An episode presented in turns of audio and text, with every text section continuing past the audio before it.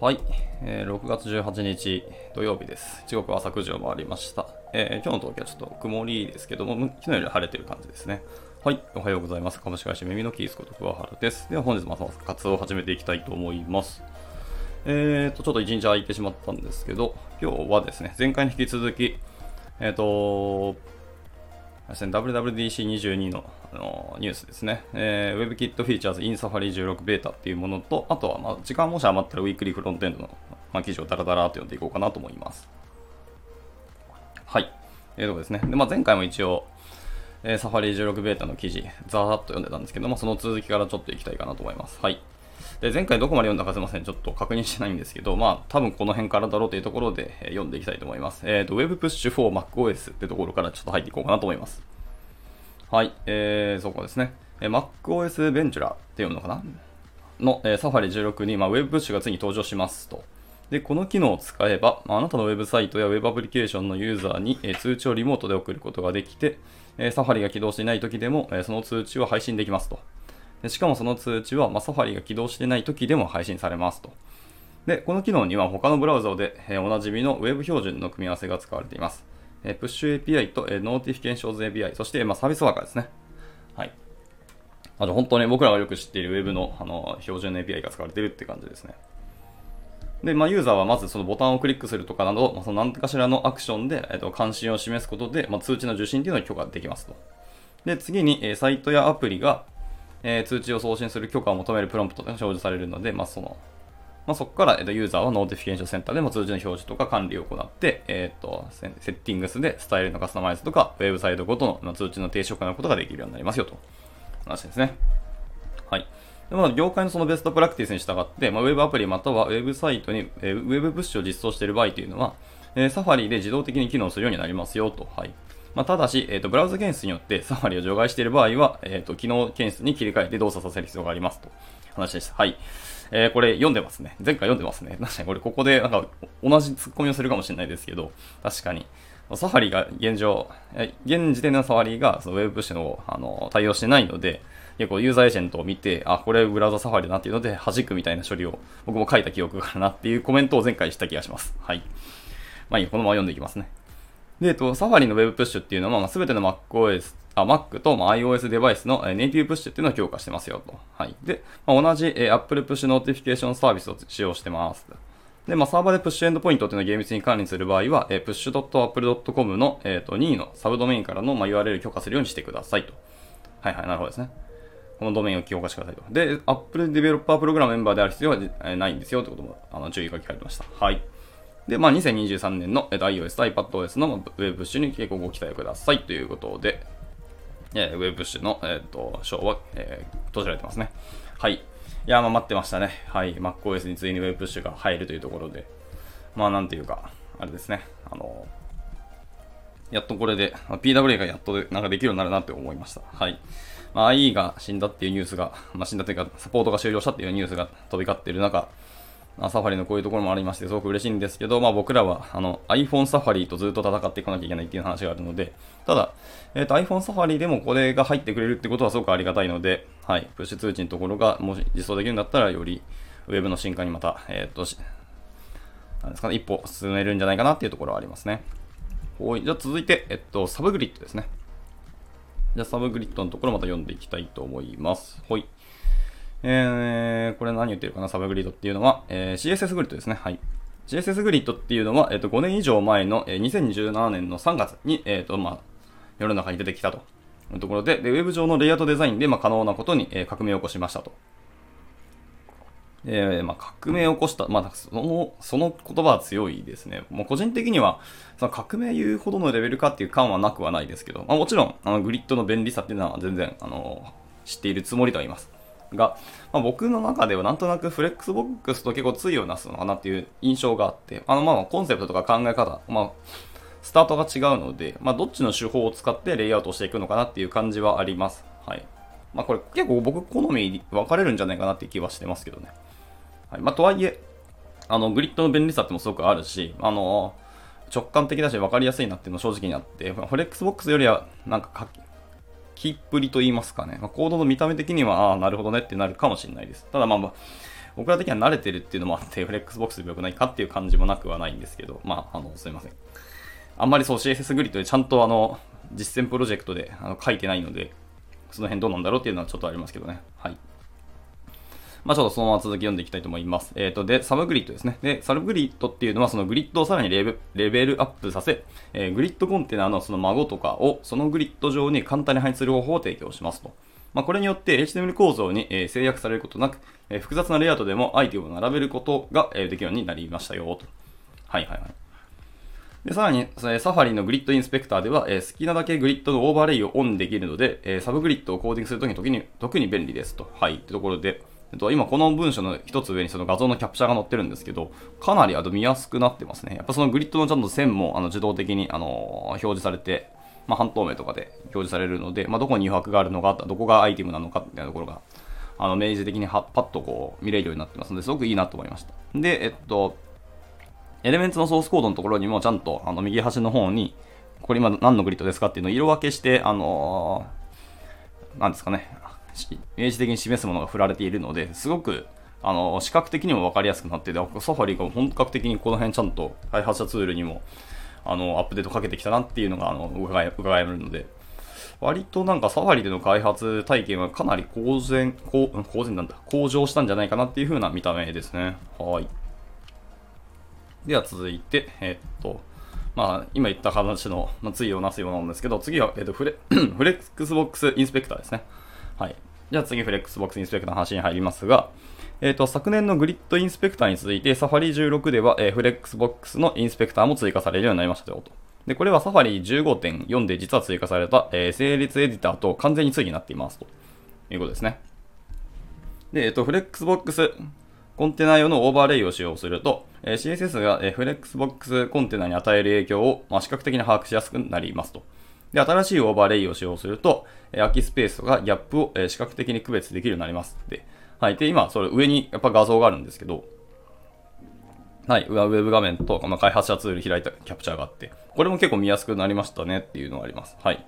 まあ、あの、Chrome にだいぶ寄ってきたっていう風な、まあ、表現をされる方も全然いるとは思うんですけど、結構いいなと思いますね。うん。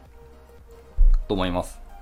で、またそのアイテムの境界っていうのを表示して、え、 flexbox container の主軸と横軸の両方に、え、どのように分布しているかっていうのも明らかになりますと。はい。で、これもそうですね。今画像見た感じでちゃんとできてて、はい、すごくいいなと思ってます。で、トグル可能な、えっ、と、 order numbers っていうオプションがあって、これっていうのはコンテナ内の要素のレイアウト順を表示するのに役立って、まあ、アイテムの順序、まあ、CSS プロパティを使用する場合に、え、便利ですよと。はい。えー、と、 order numbers、order numbers。これはキャプチャー、あ、ありますね、確かに。あ、なるほどね。えっ、ー、と、CSS の、あの、えっ、ー、と、 elements を表示してて、まあ、取られる elements を今、あの inspector で選択をしている状態ですね。で、それに対して、あの、レイアウトっていうタブがあるので、そこをクリックすると、フレックスボックスとグリッドっていう2つの、えっ、ー、と、トグルがあるんですけど、その中のフレックスボックスのトグル開いたら、えっ、と、 order numbers っていうオプションがちゃんとありますね。はい。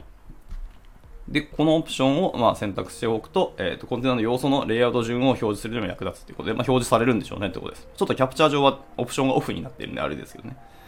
はい。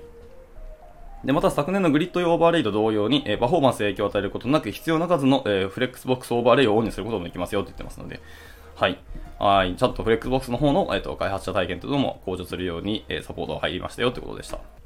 はい。いやー、ちょっと、全然僕、あの、 Safari を使ってなくてですね、あの、検証のためだけしかあの開いたこと実はないんですけど、ちゃんとそうですね、開発者ツールとして、こんだけ入ったんであれば、ちょっと開発のためにも、あの、 Safari 開いて、一回 develop してみようかなと思いましたね。どれだけ体験向上したかっていうのはちょっと普通に自分でもあの実感として味わってみたいというのがあるので、はい、サファリ16言語試し、楽しみだなと思います。で、続いてですね、えっと、アクセシビリティインプルーブメントなので、アクセシビリティの改善の話ですね。はい。では、えっ、ー、と、サファリ16での、えっ、ー、と、アクセシビリティの話ですけども、えー、MacOS における WebKit のアクセシビリティサポートに、えー、再アーキテクチャを導入して、えーと、パフォーマンスの向上と応答性の改善というのを実現していますと。で、この変更によって、その WebKit はそのボイスオーバーなど、えーと、クライアントからの、えー、より多くのアクセシビリティ要求にこれまでよりも、えー、短時間で対応できるようになりましたよと。はい。で、いくつかの、え複雑なウェブページでは、まあ、2倍のアクセシビリティ要求に25%の時間短縮で対応することができるようになりましたと。うーん、この数字はちょっとなんですか、どういう基準なのかとか、何をもってその数字になったのかっていうのが、えー、文字列だけだとちょっとわからないので、何とも言えない感はありますが、でも、ふーんっていうような感じですね。少なくともまあ、えっ、ー、と、それぐらいパフォーマンスとかの改善ができたっていうところですね。まあ、今まで結構時間かかってたってことらしいですね。はい。で、このリリースでは、えっ、と、ディスプレイコロンコンテンツみたいな、えっ、と、要素が、アクセシビリティツリーで、え、適切に表示されるようになりましたよと。ほう。で、えっと、アクセシビリティサポートが結構大幅に改善されましたというふうに書いてますね。はい。ちょっとこれは 僕もアクセシビリティすいません。あんまりちゃんとやったことないというか、あの、ちゃんと開発で、あの、潜ったことがないので、あの、ちょっと知識情報でしかないんですけど、まあ、どういうふうに、えーと、改善されたのかっていうのは、うちは文字列上は分かったので、まあ、やっぱりこれも体験しなきゃいけないなっていう感じはなくはないですね。はい。うーん、すいません。僕ちょっとそれ以上の以下でもないなっていうところでした。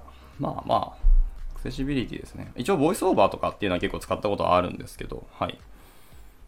今までよりもより短時間で対応できるようになったのは大きいですね。まあ、このコンテンツとかの情報量が多い時に、やっぱり少し時間かかったっていうのは、それは僕もあの体験者としてあったりはするので、まあ、そこの辺が、えー、と解決できるようになったんじゃないかなっていうところがありますね。はい。あとそう、ディスプレイコンテンツっていう、えっ、と、設定を持つ要素っていうのが、まあ、ツリー上に表示され、表現されるようになったっていうので、まあ、適切にっていうところなので、その適切がどういうことを意味しているのかっていうのもちょっと気にはなりますね。はい。じゃあ、続いての話です。続いては、えっ、ー、と、アニメーションインプルーブメントですね。はい。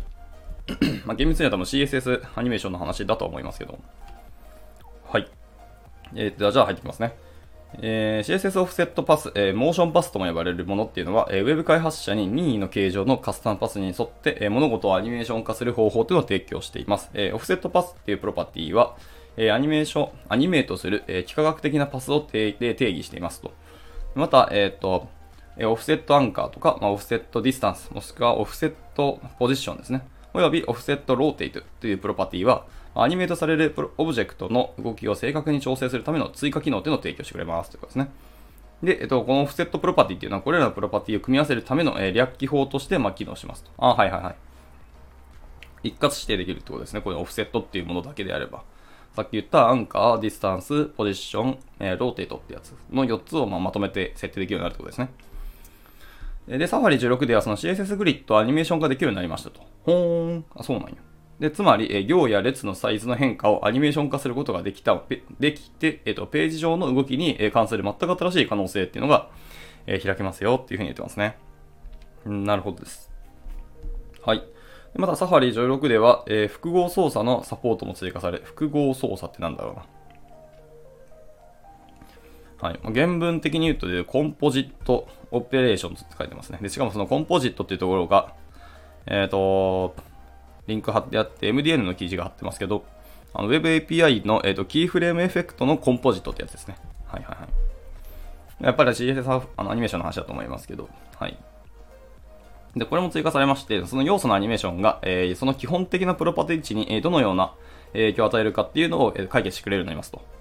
で、えー、39の、えー、CSS プロパティに対する個別のアニメーションのサポートも追加されますと。39。えー、でも39って書いてますね。はいはい。39個の CSS プロパティに対する個別のアニメーションっていうのもサポートが追加になってますよと。で、えっ、と、全リストは、えー、サファリテクノロジー、えー、プレビュー143のリリースノートにも、えー、一応掲載されてるんで、そこの記事も見てくださいってことでした。はい。まあ、気になりますね、僕ちょっと。CSS アニメーションズ、ちょうど、あのー、昨日ですね、あの、バンタンさんの毎週の講義で、あの、ちょうど触れたばっかりなので、ピンポイントがちょうどタイムリーで気になっているところですので、軽く見て、明日読むかどうかちょっと決めようかなと思います。はい。では続いて、えっ、ー、と、オーバースクロールビヘイビアですね。はい。です。じゃ行きましょう。で、CSS のオーバースクロールビヘイビアっていうのは、えっ、ー、と、ユーザーがスクロールして、スクロール領域の境界線に達したときに、えー、動作を決定しますと。で、これは、スクロールの連鎖を止めたいときに、え便利で、ステーンと 変なクリックしたな。で、これは、えっと、スクロールの連鎖を止めたいときに便利で、えユーザーがボックス内をスクロールして、まあ、集団に到達したときに、ページの残りの部分のスクロールを停止または許可するように制御できますと。ああ、なるほど。これ結構地味に便利というか、地味にありがたいものが入りましたね。はい。この辺ね、なんかやっぱりまたにした時にどうするっていうのを、なんか今まで独自にカスタマイズしなきゃいけなかったところを、えっ、ー、と、サファリの方がサポートしてたり、何かしらのオプショナルなものをあの提供してくれてるっていうのはすごくありがたい話ですね。はい。で、続いて、えっと、シェアドワーカーってやつですね。はい。えー、じゃあ行きましょう。えー、で、ワーカーの種類が少ないと思っていたら、サファリに新しいタイプのワーカー、シェアードワーカーというのが追加されましたよと。で、サービスワーカーと同様に、えー、シェアードワーカーっていうのはバックグラウンドで JavaScript を実行しますが、その有効期限が若干異なっていますよと言ってますね。で、シェアードワーカーっていうのは、ね、ユーザーがあなたのドメインのタブを開いている限り実行され、同じドメインの全てのタブが同じシェアードワーカーを共有することができますと。ほう、あ、そうなんや。タブ間で、そのワーカーっていうの、えー、と処理とかが、えー、共有できるようなんですね。うん。それは結構ありがたいですね。で、えっと、従って一つの WebSocket 接続を用いてサーバーに接続し、え複数のタブの代わりに通信を行うようなことを行いたい場合っていうのはシェアドワーカーを試してくださいと。はいはいはい。なるほどですね。そっか、でも一つの WebSocket 接続接続を用いて、えっ、ー、と、複数のタブで代わりに通信を行うことができるっていうのは、これまたこれでいい話ですね。タブごとで、えーと、通信をえー、持たなくていいってことなので。はい。っていうところでした。で、えー、じゃあもう最後ですね。えっ、と、 and more まで来ましたね。 and more っていうところで、はい。より詳しかったところですけど、えっ、ー、と、 form control の修正と改善、えー、また、えっ、ー、と、フォームドット、えー、 request submit っていう関数と、あと HTML インプット要素の、えー、 show picker っていうメソッドですね。のサポートなど、他にも結構多くのことが入ってますよって言ってます。でさらに、えー、 shadow、えー、レルムかな？シャドウレルムズの、え、サポート、もしくは、ワーカーソースとか、えー、コンテンツサコンテンツセキュリティポリシーのディレクティブなのサポートも結構ありますと言ってますね。はい。などなど、バグ修正のリストを含む Web デベロッパー向けの Safari 16の内容については、まあ、Safari 16ベータのリリースノートというのがあるので、まあ、そこを見てみてくださいということでした。はい。まあ、今、バーっと見てきたんですけど、いや、本当に多くのあの修正だったり改善とか追加機能というのが入ってて、Safari 16はかなり大きい変化ですね、これ。ここまでなんか Web とウェブの世界にどっぷり使った更新がかかるっていうのは、まあ、今までの僕サファリの更新実は全然見たことないんですけど、これ結構大きかったなと思います。はい。で、えっと、最後に、まあ、えっと、フィードバックってところで、あの、締めてますね。はい。で、フィードバックですけど、えっと、私たちは皆様からご意見をぜひぜひお待ちしていますと。で、このリリースに関する意見は、アットウェブキットもしくは、えー、アット、えー、なんて読むんですかね、これは。ジェン、ジェン・シモンズか。または、えー、アット、えー、ジョナサン・デイビスか、にツイートしてくださいと。直接していいんだ。へえ。で、サファリ16のどのテクノロジーに一番規定しましたいしていますかと。で、次にどのような機能または修正を望みますかまた、何か問題が発生した場合は、えー、サファリ UI に関するフィードバック、または、えー、Web テクノロジーや Web インスペクトに関するえー、WebKit のバグレポートをお待ちしています。え、問題報告することで、え、実際に変化が起こりますと。で、最新の、えー、サファリテクノロジープレビューをダウンロードして、えー、ウェブプラットフォームの最前線に立ち、えー、最新の、えー、ウェブインスペクター機能をご利用ください。えー、WebKit の機能ステータスページでは、えー、最も関心のあるウェブ機能に関する最新情報を確認することができます。言ってました。いやー、はい。で、これで以上で、NEXT は Web テクノロジーセッションズ at WWDC2022 ってやつですね。まあ、この記事もあるんですけど、いやでもちょっと一旦このサファリのアップデートと更新に対する、なんか僕の中でちょっと今感動をかみしめたくなりましたね。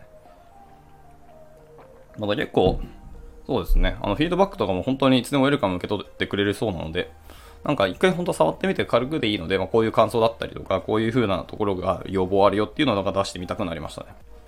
はい。というところで、まあ、やっぱり気になるのはウェブプッシュと、えー、やっぱさっき見てたとグリッドともしくはあのあサブグリッドと、えー、と flexbox の inspector ってところですかね。はい。あと僕あの container query を全然実は知らなかったので、ここも触ってみたいなって改めて思いましたし。と、あとなんだっけ、そういう web inspector の extensions ですね。はい。 Safari のなんか extensions が作れるって言ってたので、はい。まあ、結局、あの、今回の記事に取り上げられたも全部ですけど、はい。が気になったので、いやー、なんか僕、 Safari 僕一回まあ触ってみてからの判断になりますけど、もし触ってみて意外と好きになるかもしれないなっていうようなあの期待が持てましたね。はい。そんなところで、じゃあ一旦、えっ、ー、と、こちらの記事は以上にして、まあ、明日でもやっぱりこう、Web テクノロジーセッションズあと22を、なんか僕ちょっと見たくなったので、続きはまたこの記事を買って読んでいこうかなと思いますね。はい。また結構、いい感じの、あのー、資料が載ってたりするので、まあ、そこの辺見ようかなと思いますね。もしくは、そのさらに先の、えっ、ー、と、Meet Web Push っていうのがあるので、まあ、その辺ですね。ウェブプッシュの出会ったっていうタイトルが、なんかもう、なかなかセンスあるなと思ってるんですけど、まあ、ちょっと一旦何読むかは、後ほど決めたいと思います。じゃあ、えっと、ラストですね、残り時間、まあ、9分ぐらいですけども、えっと、ウィークリーフレントエンドニュース2022年6月2週目っていうところで、あのー、サイボースの、えっと、フロントエンドディベロッパーをやられている正人さんの、えー、記事まとめてのがあるので、そこをまあ、ざーっと読んで終わりにしようかなと思います。はい。というわけで、えっと、今週、えっと、さきとさんが読んだ、えー、読まれた、えー、フロントエンド記事のまとめってところですね。はい。まず一つだけど、タンスタックですね。ハイクエリ、えハイクオリティの、えー、オープンソースソフトウェア for Web Developers っていう記事ですね。はい。この記事ですけども、えー、 React Query は React 依存じゃないものになって、 TanStack Query っていう風に名前が変わるっぽいですよっていう話ですね。で、他の、えー、 React Table とか、えー、 React Virtual っていうのも同様だそうです。はいはいはいはい。なるほどですね。 React 依存じゃなくなるんですね。ってことは、えー、僕の大好き Riot とか、あと今もう、もう、えー、 Svelte だったりとか、えー、あとなんだっけ。あれですね。 Solid JS ですね。はい。とか、その辺のところでも全然使えるようになるのかなっていうのは気になりますね。まあでも、 TanStack Query ちょっと一回ソースコード見てみて、なんかもう移植できたりとか、その、いろんな JS ライブラリーの方でも導入できるような、なんか、プラグインがまあ、サードパーティーで作れるんであればそれを作って、まあ、あの NPM プッシュしてもいいのかなという気がしますね。一旦気になったので、このターンスタックの記事もなんか読みたくなりましたね。はい。で、続いて、えー、先ほど僕が読んだ通りですね。えー、ニュース from WWDC22、えー、WebKit Features in Safari 16 Beta ってやつですね。はい。この記事の情報です。まあ、ウェブプッシュだったり、コンテナクエリとかサブクエリっていうのとかいろんな更新があったよっていう記事でしたね。はい。で、続いて、えっ、ー、と、ウェブ技術解体新書、第2章、キャッシュ解体新書リリースっていう風になりましたと。はい。キャッシュを学ぶならこの本だっていう風に言ってます、言っておられますので、まあちょっと読んでみましょうかねって思いましたね。はい。ジャックさんの記事ですね、これ。はい。まあまあまあ、ちょっとキャッシュ周りね、もう今、キャッシュってどこで何をキャッシュするかってすごいキャッシュ戦略で複雑化してて、本当大変だと思いますね。はい。まあ、もちろんクエリーキャッシュもあるし、データキャッシュもあるし、まあ、もちろんフロントエンドのあのキャッシュもあります。コンテンツのキャッシュもありますし、どこで何をキャッシュして、どこのデータどこをあのちゃんと連携するとか、あの突合させるとか、あの整合性を出せるとか、本当に、ね、まあ、キャッシュ問題は結構難しいんですよね。はい。まあ、なんですけど、その辺がなんかいろいろこの本で学べたりとか、まあ、ベストプラクティスまであったら嬉しいなとか、期待したいと思いますけど、まあ、一体この本出てるんであれば、まあ、この辺読んでみたいなとちょっと思いましたね。はい。続いて、えっ、ー、と、コンポーネントエンサイクロペディアっていうやつですね。えー、これ何ですかね。またストーリーブックの公式ドキュメントですね。はい。ストーリーブックのコンポーネント、えー、エンサイクロペディアっていうものの説明が入ってますね。もうそもそも僕はこのエンクロサイクロペディアっていうもの自体ずっと存じてなくてですね、なんだろうと思いますけども。はい。まあ、これの説明が入っているそうですね。で、コンポーネント名とか、まあ、技術でも検索できるようになっている模様だそうですね。モーダルとかで調べていろんな事例が一気に見ることができるそうですということでした。はい。で、最後ですね。えっと、レッドウッドです。はい。そう、ちょっと前に名前を知って、なんだこれっていうの結構僕も気になっているやつですね。レッドウッド JS ってやつがあるんですけど、えっ、と、バージョンの2.0.0の RC が、えっ、と、is now available というところで公開されたようですね。はい。組み込みのリントになんかオーダ、オーダーインポーツっていうのが入ったらしいので、はい。まあ、その辺見てみてくださいということでした。はい。というところで、はい、ちょっと時間が来てし、まあ、時間じゃないですね。えっと、記事は全部ちょっと読み切ってしまったので、まあ、残り5分、まあ、正直あるので、まあ、ちょっと今、えー、もらっていたリンクいくつかあるんですけど、ちょっとその辺も見ていきたくなりましたが、レッドウッドは今回すみません、は、弾いて、どっち読もうかな。タンスタックを読むか、それともさっきの、えっ、ー、と、ウェブキャッシュ解体新書的な方の記事を読むか、はい。まあ、ちょっとこっちの方がでも日本語になってるんで、ちょっと軽く読んでみましょうかね。はい。えー、ウェブ技術解体新書第2章キャッシュ解体新書のリリースっていうところで、まあちょっと軽く読んでいきたいと思います。えっ、ー、と、イントロですね。えー、ウェブ技術解体新書、ウェブ、えー、アナトミアっていうものがあって、それの第2章として、えー、キャッシュ解体新書、キャッシュアナトミアっていうのがリリースになりましたよっていうふうに言ってますね。はい。予定している8章のうち第2章までが一応終わりましたと。あ、これそもそも全で公開してるんですね。はあ、なるほど、なるほど。で、それを段階的にリリースしてるってことでした。はい。えっ、と、キャッシュ解体新書のところですけど、え以下のレスポンスヘッダーフィールドがどういう意味を持つか正確にできますかっていう問いですね。で、えっ、と、内容としては、キャッシュコントロールコロンマックスエイジ3600って書いてますね。これの意味がわかりますかっていうところです。意味じゃなくて、正確に説明できますかっていうと結構難しいですね。はい。まあ、ざっくりと、僕もそうですね。まあ、3600なので、これ確かこれミリ秒ですよね。ミリ秒？普通に秒かな。なので、えっ、ー、と、3600なので、えっ、ー、と、普通に、これミリ秒？秒か。秒だったとしたら、えー、1時間っていう形になると思うんですけど、はい。1時間にキャッシュするっていう話ですよね。マックスエイジなので。はい。で、まあ、多くの、えー、ウェブ開発者が一度は見たことがあって、まあ、これを1時間キャッシュするという意味で、えー、指定している人も多いでしょうと。はい。では、どこから1時間で1時間経ったら何が起こるのかっていうのが、えー、これがレスポンスではなくてリクエストに付与されたらどう変わるのかっていうのをきちんと把握できていますかっていうところで、はい、えー、お恥ずかしいながらちょっと把握できてないです。で、そもそも、え、一般的にキャッシュ機構における有効期限の指定っていうのは、エクスパイアや、えー、TTL など多くの表現方法がありますが、なぜ HTTP は MAX エイジなんでしょうか？なぜ別途 Expires があるのに、え、 Cache-Control には Expires ディレクティブディレクティブがないのでしょうかと？また最近では、えっ、ー、と、 Service Worker でも JS からのキャッシュ制御ができますけど、え、それと Cache-Control による制御は何が違うんでしょうか？オフライン対応じゃなくても Service Worker を入れた方がいいのでしょうか？などなど。はい。サブリソースはともかくメインリソースはキャッシュがしにくいものが多いですが、その場合はキャッシュは諦めるしかないでしょうかつけるべきは no-store ですか？本当にそれでいいですか？と。e タグの生成を考えていますか？と。いやーもう、今の問い全部俺ちゃんと答えられる気が全くしないな。わー、はい。ちょっとキャッシュについて全然僕不勉強でしたね。これは反省と言いますか。いやもう本当に痛いご質問でした。で、まあ、本章っていうのはこのヘッダーをつける、このヘッダーをつけるとこうなるとか、このライブルやるとこうなるという話ではなくて、ウェブにおけるキャッシュがどう設計されているのかを正しく知ることで、その仕組みをどう使うと正しくメリットが得られるのかについて、えブラウザキャッシュだけではなくて CDN など、近年では普通となった構成を念頭に網羅的に解説することを目的としていますと。はい。で、対応 RFC ですね。はい。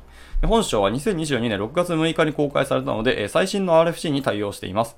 えドラフトの段階から書き始め、RC 公開と同時に全に公開しましたということで、え並べられている、えこの本章で対応している RFC ですけど、え RC の、え9110で HTTP セマンティックスと、え 9111HTTP キャッシングですね。あと9205で、え Building Protocols with HTTP。で次、え9211で、The Cache Status HTTP Response Header Field ってやつですね。で、ラスト、9213の、えー、Targeted HTTP Cache Control っていう以上、えー、1、2、3、4、5つの RFC ですね、に対応していますという記事だそうですね。で、えっと、MDN の書き直しという風な次のセクションですけど、えー、本書を書く上で MDN を確認したところ、内容が非常に古く、間違った記述も多くありましたよと。はい。ウィキとして誰でも自由に更新できたため、その名残でありますと。まあ、そこで MDN にあったキャッシングに関するページを全て書き直しました。ほわ、すごいな。古いもの、間違ったものを消して、最新の仕様についても盛り込んでます。これちゃんと、えっ、ー、と、NUS っていうところなので、英語の方の、え、ドキュメントを更新してるっぽいですね。日本語の方はどうなんだろうかな気になりますね。もし日本語になってなかったら日本語翻訳してしまいましょうかね。はい。で、前者は、えっ、ー、と、キャッシュコントロールの仕様そのものに関するページですねと。で、後者はそれを用いたキャッシュについての総括的なページです。いずれも本書を要約したものになっていますと。ああ、なるほどですね。また、えっ、と、前者の仕様の方のページっていうのは、いわゆるキャッシュコントロールの方のページですね。っていうのは、まさしく、えー、IETF の、えー、HTTPWG ですね。で、HTTP の仕様を策定している、えー、これなんて読むんですかね？MNOT って人ですかね。MNOT 氏本人から直々にレビューを受けることもできましたと。で、この世で最も仕様を正確に把握している人物であり、もちろんかなり多くの指摘を受け、自分のキャッシュに関する間違った認識もだいぶ修正できましたと。その修正はもちろん本書にも反映していますということでした。そうなんや。ちょっとこの人 Twitter のリンク貼ってあるんで、ちょっとフォローしてみようと思います。はい。で、まあ、注意点として MDN の記述っていうのは同じ人物、括弧筆者が同じ時期に同じ内容について書いたものですと。で、MDN と見比べて、え本書が MDN のパクリであるという誤解を招かないことを祈ります。で、MDN に提出した画像も本書のために作った画像をもとに MDN 用に色や配置を変えて提出したものになります。まあ似てはいますけど、本書の画像は MDN からパクったものではないということも書き添えておきますと。はい。了解です。で、最後、アウトローですね。で、えっと、真剣に、え調べて妥協なく盛り込むことを重視したところ、じ、え時間も分量もかなりもなってしまいましたと。これでも長すぎて断念したページが実はあと2節もありますと。で、しばらくは3章以降優先しますが、えいずれもそれはアップデートで含められればと思っていますと。その分、えかなり網羅的に書き上げたため、ウェブにおけるキャッシングについて包括的に把握するで参考になればと思いますという形でした。はい。まあちょっとバーっていきましたけど、ちょっと今日の朝活はまあ9時半も超えたので一旦こちらにしようと思います。はい。あ、視聴優先さんにちょっといらっしゃったんですね。はい。ご参加ありがとうございます。まあ、今日は読んでたのタイトル通りですね。WebKit Features in Safari 16 Beta っていう、あの、Apple の公式の記事ですね。まあ、の続きを読んでました。それと、あと、ウィークリーフロントエンドの全の記事をざーっと読んでてきました。で、最後に、えー、気になったのが、ちょっと若干時間余ったので、えーと、ジャックさんが書いている、えーと、ウェブ技術解体新書っていうものの、えー、第2章、キャッシュ解体新書っていうのがリリースされたので、まあ、そこの、えー、ダイジェストの全記事を今読んでました。はい。で、これ自体がちゃんとあの全であの書籍として公開されてるんで、もうこれも改めてちょっと僕も読みたいかなというふうに思った次第ではありますね。で、明日は何読むかっていうのはちょっと悩ましいんですけど、僕ちょっと明日気になってるのが、まあ、そのまま、あのー、WebKit の公開記事ですね。Web Technology Sessions at WWDC22 っていうのを読むか、えー、その先の方ですね。えっ、ー、と、Meet Web Push っていうのが、あのー、WebKit の記事であるんですね。はい。なので、まあ、あの、 Safari 16 beta の方でも Web プッシュっていうのがついにあの導入されるっていう風になったので、まあ、その辺のなんか先駆けとなるような記事なんじゃないかなっていうのを期待して、もうこれ読んでみてもいいのかなとちょっと思っていた次第ですね。はい。まあ、ちょっとどっちか読んでいこうかなと思います。はい。まあ、あと気になってるのはもう一個 TanStack ってやつですね。はい。あの、 React Query が React 依存になくなったっていうので、その TanStack Query っていう風に名前が変わったらしいですね。